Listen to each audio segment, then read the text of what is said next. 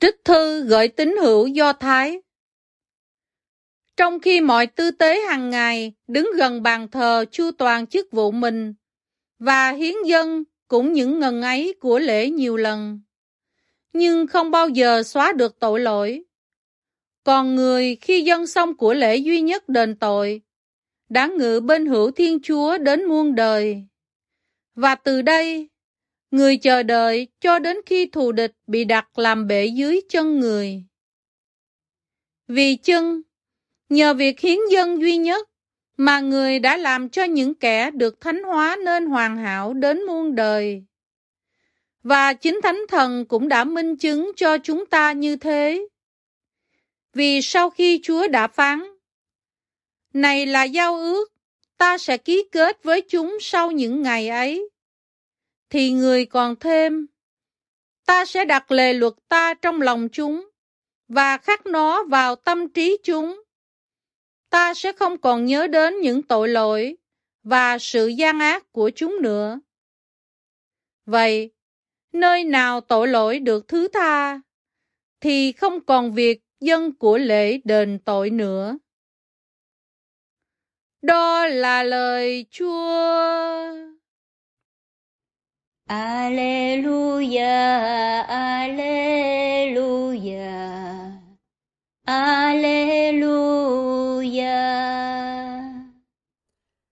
Lạy Chúa, xin hãy phán, vì tôi tơ Chúa đang lắng tai nghe. Chúa có lời ban sự sống đời đời. Alleluia, Alleluia,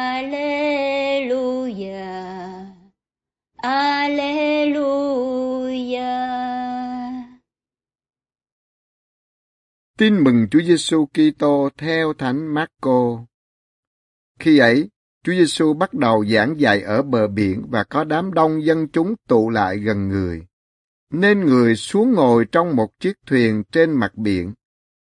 Tất cả đám đông thì ở trên đất theo dọc bờ biển.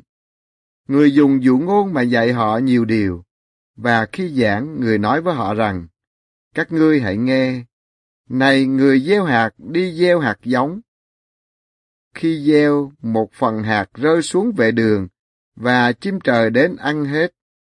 Phần khác rơi trên đất sỏi, nơi không có nhiều đất hạt giống đã mọc lên ngay vì lớp đất không sâu.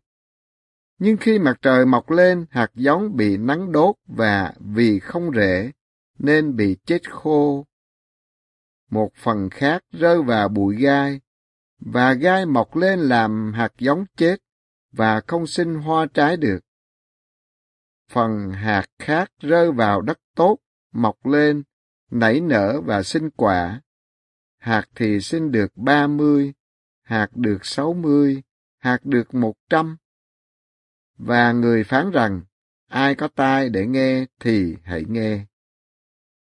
Khi người còn lại một mình, thì mười hai ông là những kẻ luôn ở với người, hỏi người về ý nghĩa dụ ngôn.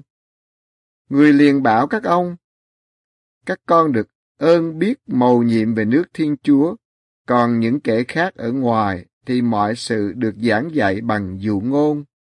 Vì chúng nhìn mà không thấy, nghe mà không hiểu, kẹo chúng trở lại mà được tha tội. Người nói với các ông, các con không hiểu dụ ngôn đó sao? Vậy thì hiểu sao được tất cả những dụ ngôn khác? Người gieo hạt là gieo lời Chúa, vệ đường là lời Chúa được gieo vào là những kẻ vừa nghe xong thì Satan đến và cắt lấy lời Chúa gieo trong tâm hồn họ. Và cũng thế, những hạt giống rơi trên đất sỏi là những kẻ khi nghe lời Chúa thì đón nhận vui vẻ. Nhưng chúng không đâm rễ bên trong và là những người hay thay đổi. Sau đó gặp phải cơ cực hay bắt bớ vì lời Chúa, thì họ sa ngã liền lại có những hạt giống rơi trong bụi gai. Đây là những kẻ nghe lời Chúa, nhưng những lo lắng trần tục sự quyến rũ của giàu sang và những đam mê khác xâm chiếm họ, bóp nghẹt lời Chúa, khiến không thể sinh hoa trái được. Còn những hạt giống gieo trong đất tốt, đó là những người nghe lời Chúa, biết giữ lấy và làm sinh lợi, hạt ba mươi, hạt sáu mươi và hạt một trăm. Đó là lời Chúa.